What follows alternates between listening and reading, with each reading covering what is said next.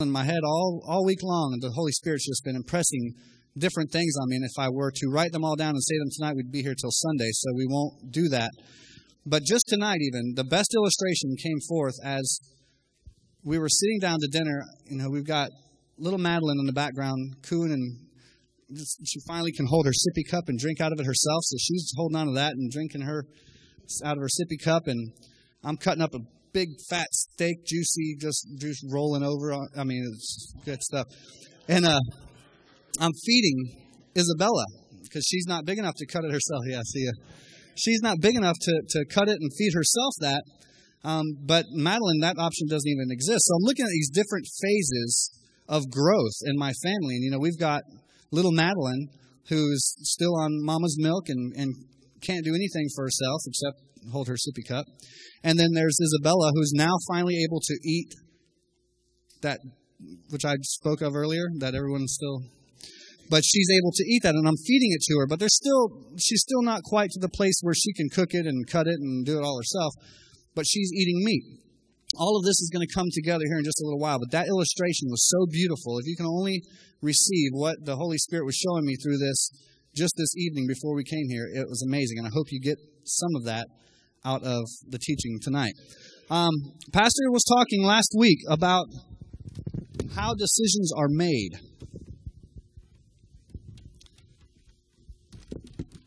He was thankful to bring this out.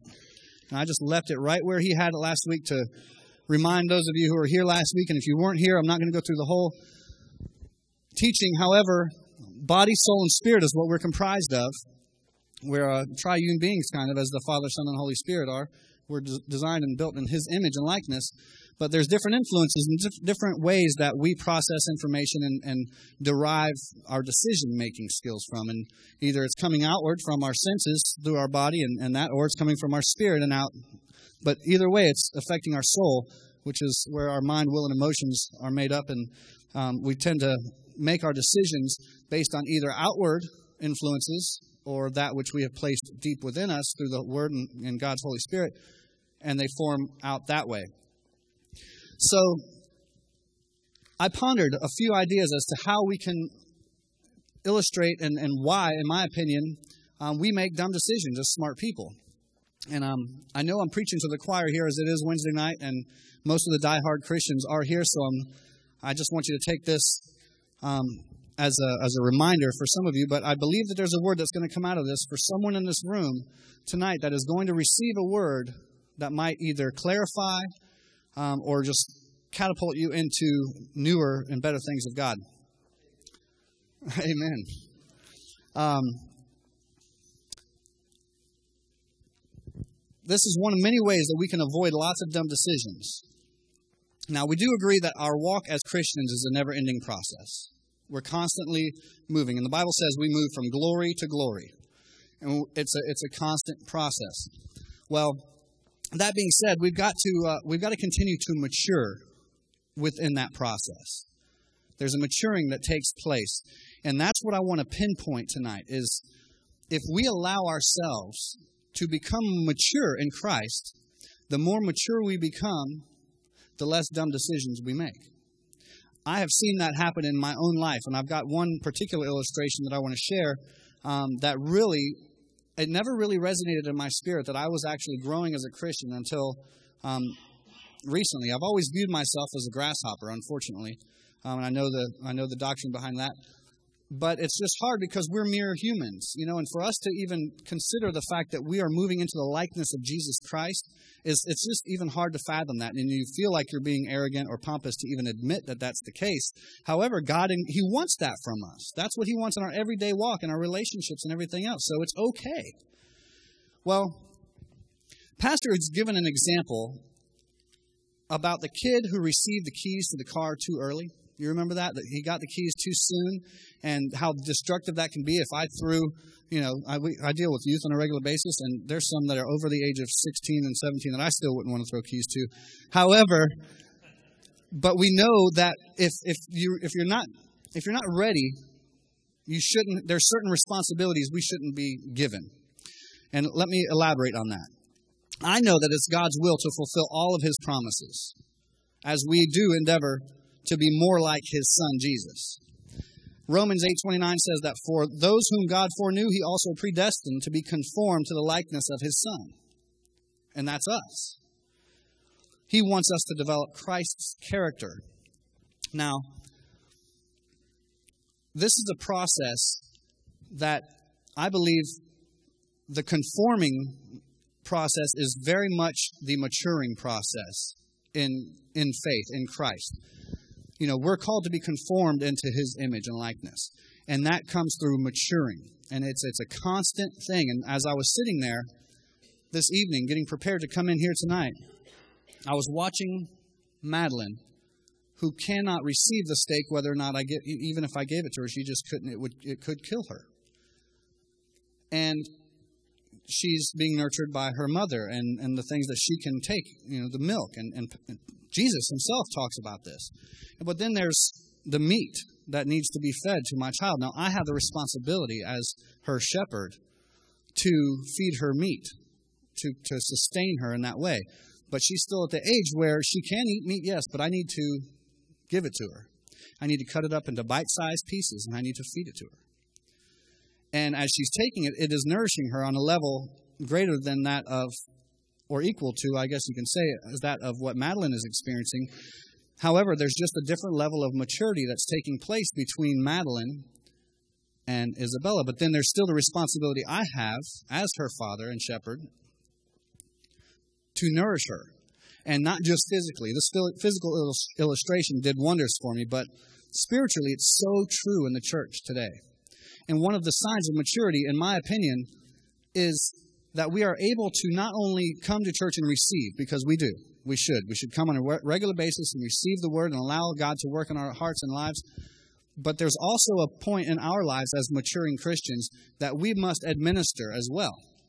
And it took me a little while to get to the place where I didn't I wasn't selfish. I came to church on a regular basis, and in the beginning it was like drinking out of a fire hose especially with Pastor. His doctrine was so, I mean, it was meat and potatoes. Now, I grew up in a home where um, the precepts and, and, understandings that Pastor teaches were taught to me as well, so it wasn't totally foreign to me. However, I never chose to, to consume it on my own. Well, it didn't take but a couple months before I committed to the encounter process, which we offer here at our church, and was going through that, and, and that was like sitting down to a buffet in regards to taking on the fruits of the Spirit and understanding all the, all the teachings and all that's going to take place in our lives. But there came a time when it was almost, it became redundant to me. And I said, okay, I've been there. I've done that. What's next? You know, give me some more, give me something I don't already know. And I can see where a lot of Christians end up getting to a place where they're done. It seems like, oh, you're done tending to me here in this place. You're not, you don't have anything new to offer me in this place? Well, then I guess I'll move on to somewhere else that I can receive something. Right or wrong, it's, it's unfortunate because you're poised, you're, you're set in a place where now you've received, you can give. And people come in, the doors behind you, that don't know what you know now, that don't know what you've experienced, that don't know all that you can offer. And all of us have a testimony to share. All of us have something to give the kingdom and we are all called to witness the gospel. And each of us has our own mission field. And every single person that walks in that door is going to fall under the category of one of us. Jerry might not be able to help everybody that comes in. Scott might have someone come in that, that just relates to him better. And, and if Scott was there and made available and, and received from the Spirit that this is someone I can take on as a, whatever you want to call it, a project or you know, a, a, divine appointment from God, then so be it. He's equipped now. He's been in the house of God and has been sown into. He's got the word under his belt. Though he might not know it all, he has enough to get them to a place. And that's how God uses us. It's, he wants motion within the church. He wants fluidity and things to be moving. We're not here to be consumers and consumers alone. However, this is the place that all of us should come and receive. But it's also a place where we can come and give. And I just, I thank God that even Legacy Church is a place that is specializing in that, if you will. That it, he's the Lord is equipping soldiers in this house to do the gospel, not just hear the gospel. And that's just a great thing. I went on a lot longer on that than I had anticipated, but I think that's really important. Well, as we're conforming and maturing in Christ, the big question is how do we become mature in Christ? That's what I want to talk about tonight. Is how do you become mature? There's so many, so many aspects and facets to this faith that we walk. But how do I, as an individual, get to the place where I can consider myself no longer a child or a baby? We should always be children in Christ. But when, where, when can I get off the milk and start eating meat? We got to we got to get to that place. So I put together a few things that I wanted to talk about in regards to that. But um, we've got to read, believe, and obey. I just tried to sum it up in three easy words and read, believe, and obey. Okay, we're done. No, I'm not really done. But the application of the word, we got to become doers of the word, not just hearers and deceive ourselves, as James says in um, chapter 122. But um, we can't call ourselves a Christian, our, ourselves Christians, and then not practice our faith, Christian precepts, the Word of God. You just can't do it. Romans 6:13. Now this is huge. Okay, this is this was my turning point and I just want to share this. This is this is huge in my heart. Romans 6:13 says, "To yield or give yourselves completely to God." I know it sounds like duh, you know, we've we've heard that. But if we can yield and completely give ourselves to the Lord every single day, submit your life to him, lay your life at the throne in the morning, that is the ultimate sign of maturity in my eyes. There's no there's no self-fulfilling motivation other than to do his will. And the reason is that he wants to use us as weapons. Again, because you all agree that we're, we wrestle not against flesh and blood, but against principalities and powers. We know that there is a spiritual war taking place, and we are the weapons in which heaven is going to defeat the enemy on the earth. Well, Jeremiah 51:20 says, "Thou art my battle axe and weapons of war. For with thee I will break in pieces the nations, and with thee I will destroy kingdoms." That's us. We're the we're the the axe. I've been delivered um, from this, but I, I, there was a Bob Marley song that um, he said, Bob Marley singing, he says, You are a big tree and I am a small axe, but I'm here to chop you down. And he was speaking about uh, Christian principles, even, or I don't know. We won't go there. But it was spiritual conversation he was having, but talking about situations, moving mountains. And even though there's this big circumstance before you, and we're just this small axe, what a powerful thing to be in the midst of a forest of problems. Just a small axe. With perseverance and a little sharpening every now and then, I tell you what, you can go a long way. The Lord showed me when I was at Encounter that if I'm going to get out of this cyclical, I mean, I, I was a, uh, for those of you who don't know me too well, um, I grew up in, the world. Um, I, I had a great Christian upbringing, but I chose to live prodigally. And I blew it. I, I mean, I tell you what, uh, there were so many things that, that I should not have done that I did. And um, I developed a, a, personality and grew up on the streets of Miami, Florida. There was a hardness that, that just came with that. And um, I had developed a lot of bad habits, and they stuck with me, and I was bound by a lot of these bad habits and influences. And there came a time when the Lord showed me that He wanted to use me in this manner. And when I got it, it, he showed me that I had to give him myself. I had to lay myself down. And he can use me as an, as an axe. And then it just went further and further to where I realized that being an axe in and of itself wasn't good enough. Because if you've ever tried to chop down anything with a blunt axe, it's just going to wear you out. You're not going to go anywhere. So he showed me, he wanted me to be sharp. And for me, that meant to lay down the drugs and alcohol, the premarital sex, and chasing the, the, the, materialistic things of the world, and to focus on Him, get in His Word, and sharpen who I am in Him and who He's created me to be.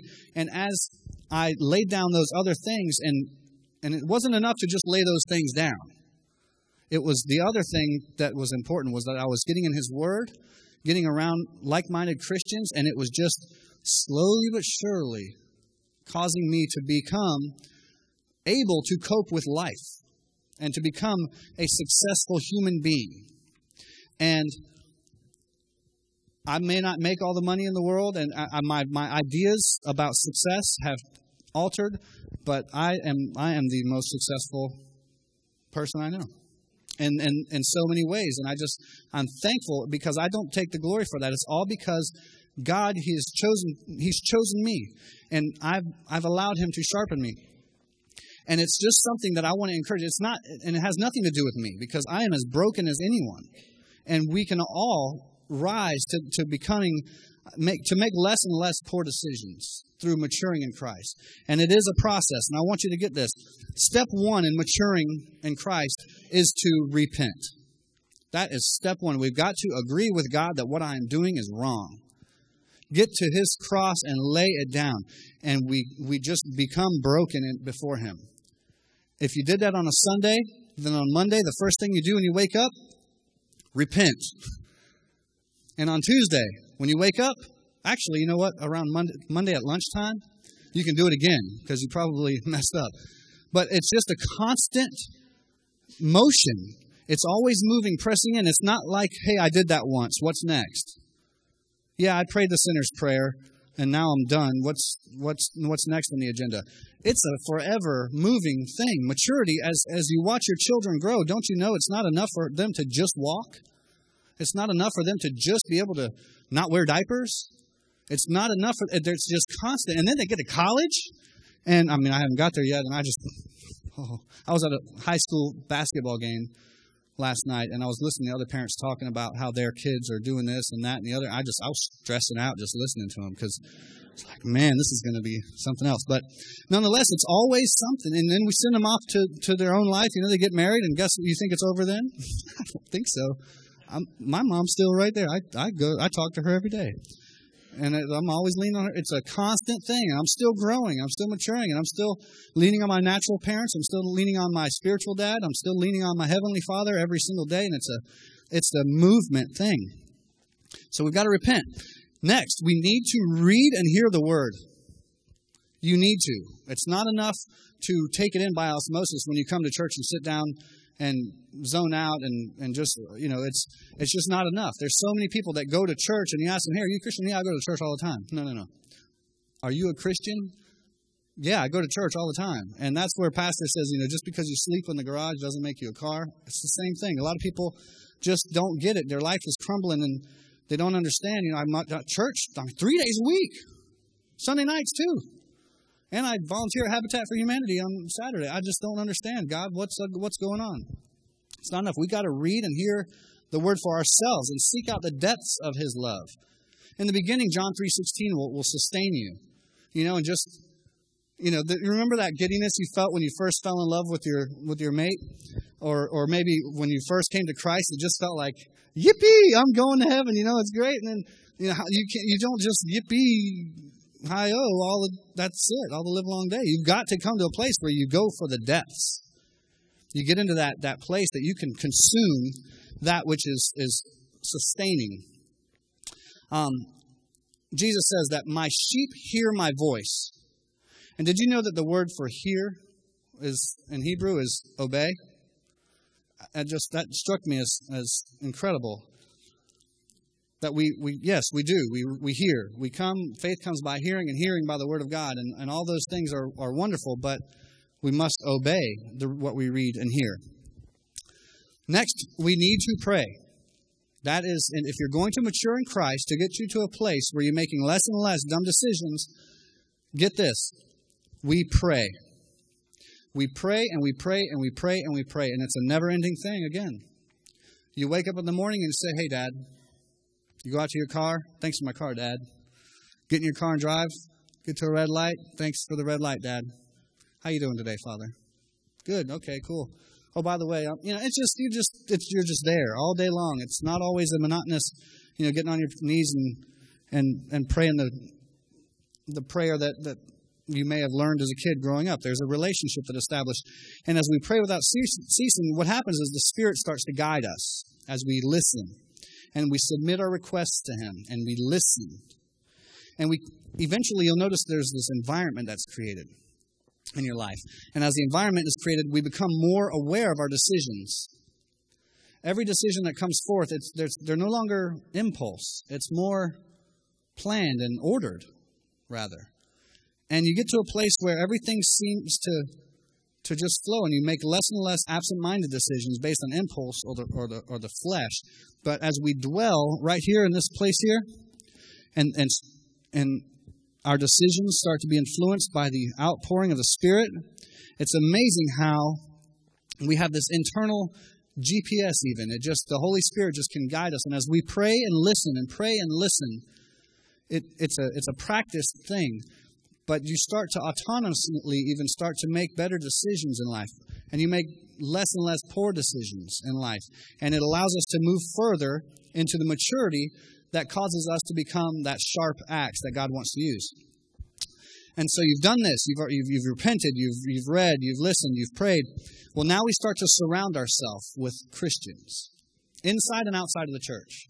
It's great to come to church and be surrounded by our brothers and sisters, but there's got to be a, a, a, practical application of that in your life outside of church, at home, in the workplace, even amongst your family members and all the rest, there just starts to, you want to cultivate a group of people whom you hang around. Because I tell you what, you show me who you hang around, and I'll tell you who you are. That's usually true. And if we choose, we seek out people outside of the church to hang out with, guys, I'm talking to you. I mean, get this. You are who you hang out with. I've seen, I've been to volleyball games. I've been around people. I've, I've seen the, I see the cliques. I see all this taking place. And Grown ups, you're not exempt from this either. This the same thing happens around the water coolers and everything else. We have to choose like minded Christians to hang around, to be lifted up and exhorted and, and to be encouraged in the things of Christ. And, and doing so, we just become stronger. And we develop a sense of accountability, which helps us, it aids us in our decision making when we know I'm going to see Wally at the water cooler tomorrow. And if I come in, you know, he's going to want to know where I was yesterday if I said I was going to be there or you know you just there's there's just a sense of accountability that develops out of surrounding yourself with like-minded spirit-filled Christians not just churchgoers now you've got all this under under your belt and uh, I think one of the one of the important aspects too is and I know that we're all here under this um, mantle here at Legacy Church, but we've got to come under sound teaching. We've got to come under sound teaching. There's a lot of churches in Charleston, South Carolina. I haven't been to most of them. I've been to this one, and I know that this is sound. And I know that the growth that I'm experiencing, and I know that so many of you, I look around the room and I just see so much growth that I have, I can only attribute it to the willingness of our pastor to lay down his life and his ego to preach the truth, the whole truth, and nothing but the truth. And he gets us the Word of God raw. I mean, he doesn't he doesn't season it. Well, sometimes he does, but the truth is, he gives us meat, meat, meat, meat, and I'm so thankful for that. And we have friends from out of town, and we counsel our friends, and we have we have family members that are going through struggles, and they're in another state, and we want to counsel them not just to get in the house of God, but find yourself and you know what? I encourage you as Christians to do some work, do some some uh, some groundwork on their behalf. Maybe look at some websites, contact some pastors for your friends somewhere else, and say, "Hey, I just wanted to, you know, in, interview you. I'm interviewing churches for my brother or sister in Arizona. Um, what do you guys believe? Tell me your mission statement. What do you do? Who's your, you know, you just want to find these things out, and and that way you can you can serve in that capacity, even though you're not there, but we're under sound teaching. the Bible says that we are not meant to remain children spiritually, carried about with every wind and teaching by deceitful trickery of men, whereby they lie in wait to deceive, but speaking the truth in love, we may grow up in Him in all things.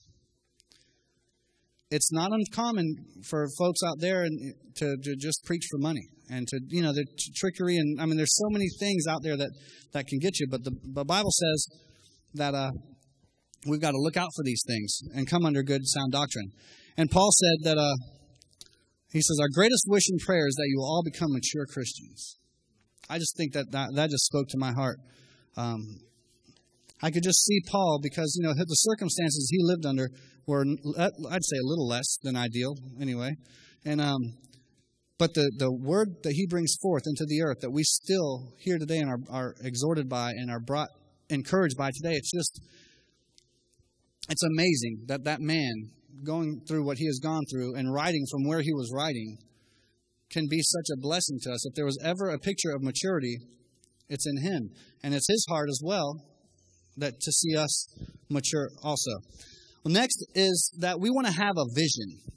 Pastor's been talking about vision. We're in a new year, the beginning of the new year. It's just, you know, it's a time for vision. People are, are getting this uh, a vision for their lives. But we've got to have a plan with a purpose. And this is so critical. Can you see it? You know, it's not enough to just come in and uh, expect that this mystical osmosis is going to take place as we sit in front of the religious television programs or um, we get around other Christians or even come to church and expect that maybe we're going to be able to ride the coattails of, of a pastor or a minister or a, a great man or woman of God. And, and to, a, I mean, I know when Tracy Stewart came through here, I mean, she had me wanting to change up my life because she just, I mean, she's got something in her that I don't even know. She let this place on fire and just because of her fire caused me to want to move in. But God's got a plan for me. God's got a plan for you. And it's just as big and as great as what she's doing, or Joyce Meyer, or T.D. Jakes, or, you know, Jentezen Franklin, or this new superstar out there, Clayton Baird. I mean, you know, God's got a plan for your life just as much as He does for anyone else's. And while it's, it's great to come under the mantle of someone else and to be lifted up to a place and receive even a double portion, but then you take that and God says, Jesus Christ Himself says that you'll do all that He does and then some. And so there's a place for that, but He wants us to have a vision. And we've got to lean each other for that specific vision. we got to take hold of that. Um, and then we come to the place of of witnessing because I believe that there's a boldness that comes through knowing your vision, knowing who you're called to be, knowing that you've come into the presence of God, knowing that you're getting sound doctrine, knowing that you're, you're spending time at the feet of the Lord and taking in all that He says through His Word. And then we can take that out, and, and that's when we start to dispense life. That's when we become no longer consumers as much as distributors of light and salt. And that's the place where, when we get there, maturity springs from that. It springs from that. Just because you're willing to lay down yourself and to verbalize Jesus Christ died for you. And you have a purpose. And be able to talk to someone who's never heard it, or maybe they've heard it and denied it, and maybe even they're going to throw rocks at you because you said it. But you do it, and that's just the ultimate expression of love. I know when, with young people, and myself included, when I, I mean, it, you couldn't stop me from telling people about Kelly when I fell in love with Kelly. Mm-mm. And don't you talk bad about my Kelly. I tell you what. I mean, when I, I mean, it's just Eddie Murphy on Coming to America. I don't recommend anybody seeing that movie, but I saw it when I was not saved. He screams in the streets, "I'm in love, and I don't care who knows it." People are shut up from the, you know, he's in the Bronx or something. I don't know where he is, but they're shut up. But that's where we get, I mean, and when we witness the love of Christ to people, he gets, he, that, mm, he just, he eats that up. And he will, he, what he does is he clears out a path before you to go into the world and to make disciples. And all of a sudden, all those bad decisions, he kind of just says, you know what, I'm not even going to let you deal with those decisions. You're just going to stay focused. You're going to look neither to the left nor to the right, but you're going to stay focused right on me. And you're going to plow into the mission field, which could be your very own neighborhood or family reunion in most cases, family reunion. But there's going to come a time when we get to that place and we start to witness, and it's just that's that's the pinnacle, in my opinion, of, of what shows much you know, maturation in Christ. And then you're really held accountable because, oh, you're the Christian guy tried to win me to Christ. Why are you drinking a beer over here at Applebee's? You know, why are you, you know, who's that young thing you're with? Where's your wife? Those things don't happen when you're out witnessing. The, I mean, there's just something that, that those decisions never even become, they just kind of fade. And all of a sudden, the only decisions that you're making are those that will glorify God. And in most cases, we're simply laying down our decisions And saying, Lord, fill me with something new for today. Show me someone. Give me someone in my path that I can be a light to today.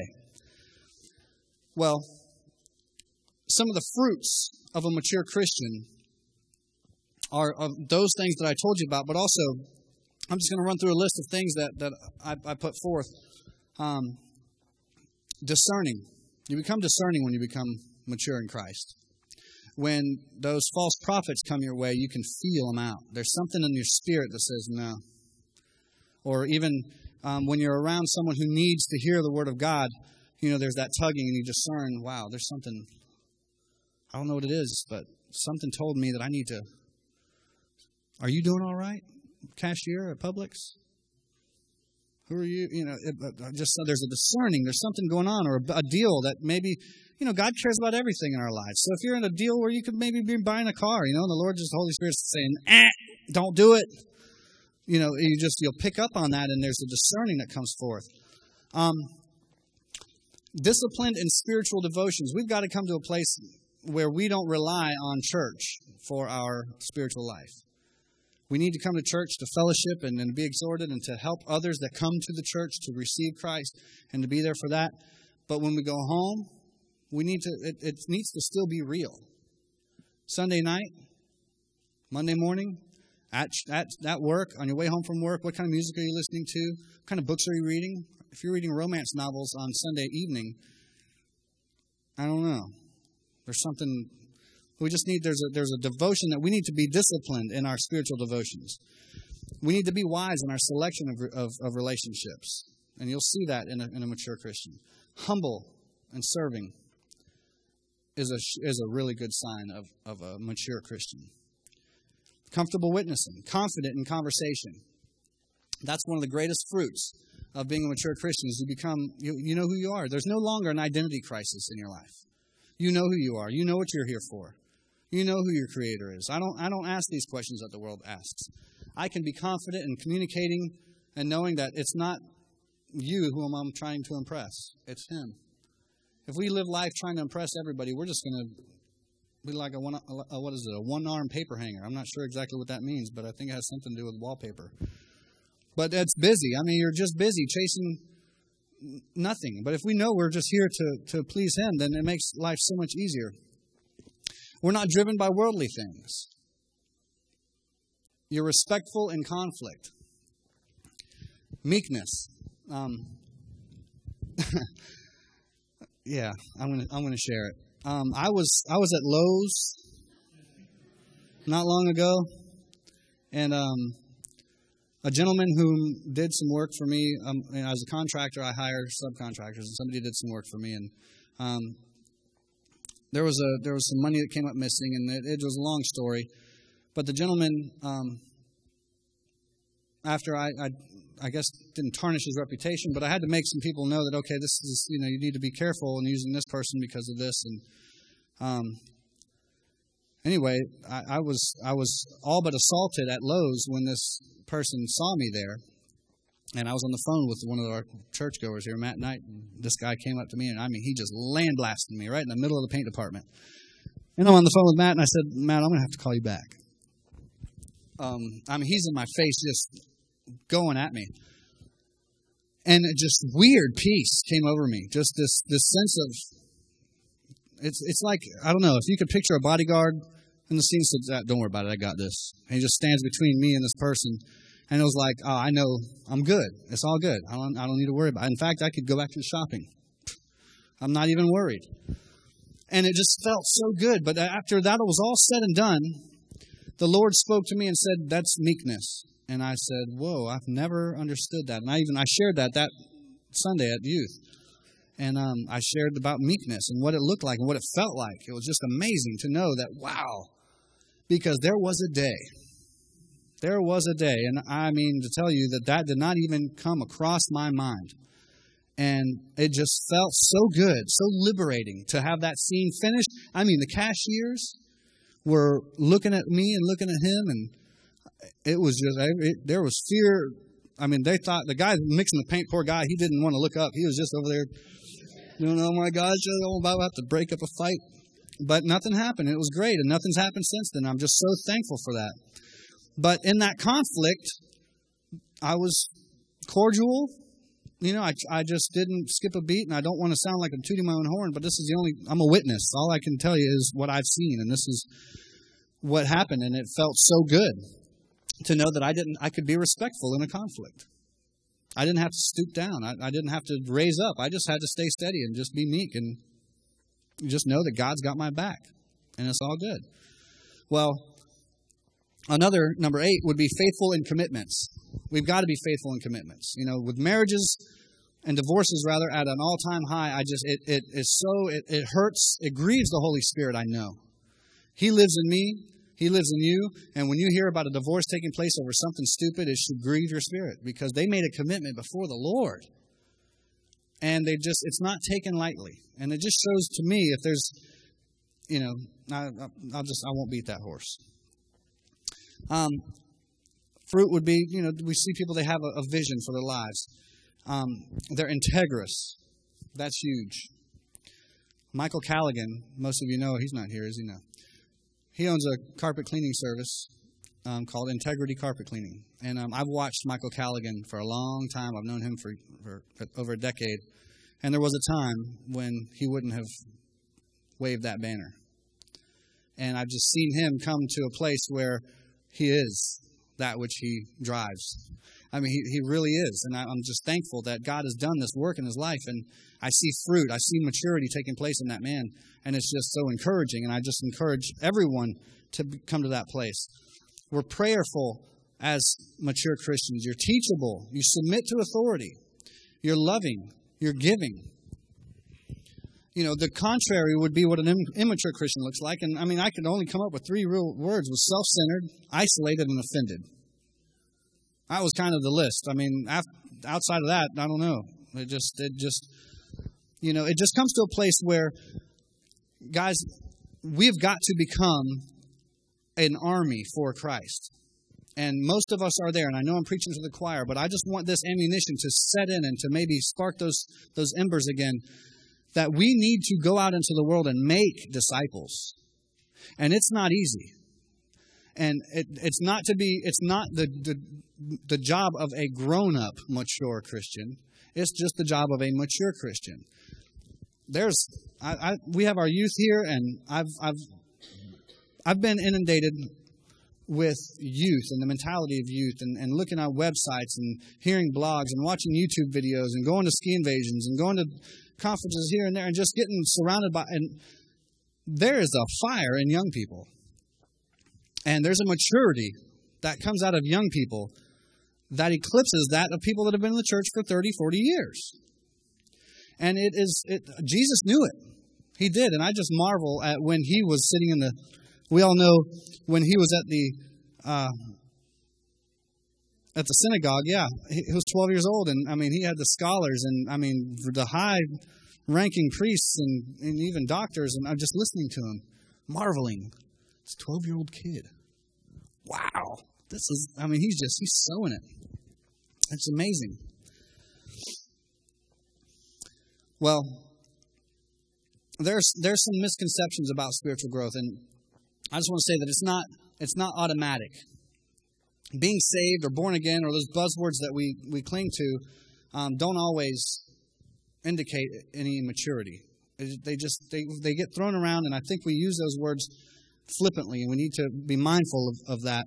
Um, just because someone says they're born again or, or, or not doesn't necessarily mean we need to we need to be paying attention to the fruit um, of others and ourselves, and um, just concentrate on the on the character that we display as a Christian.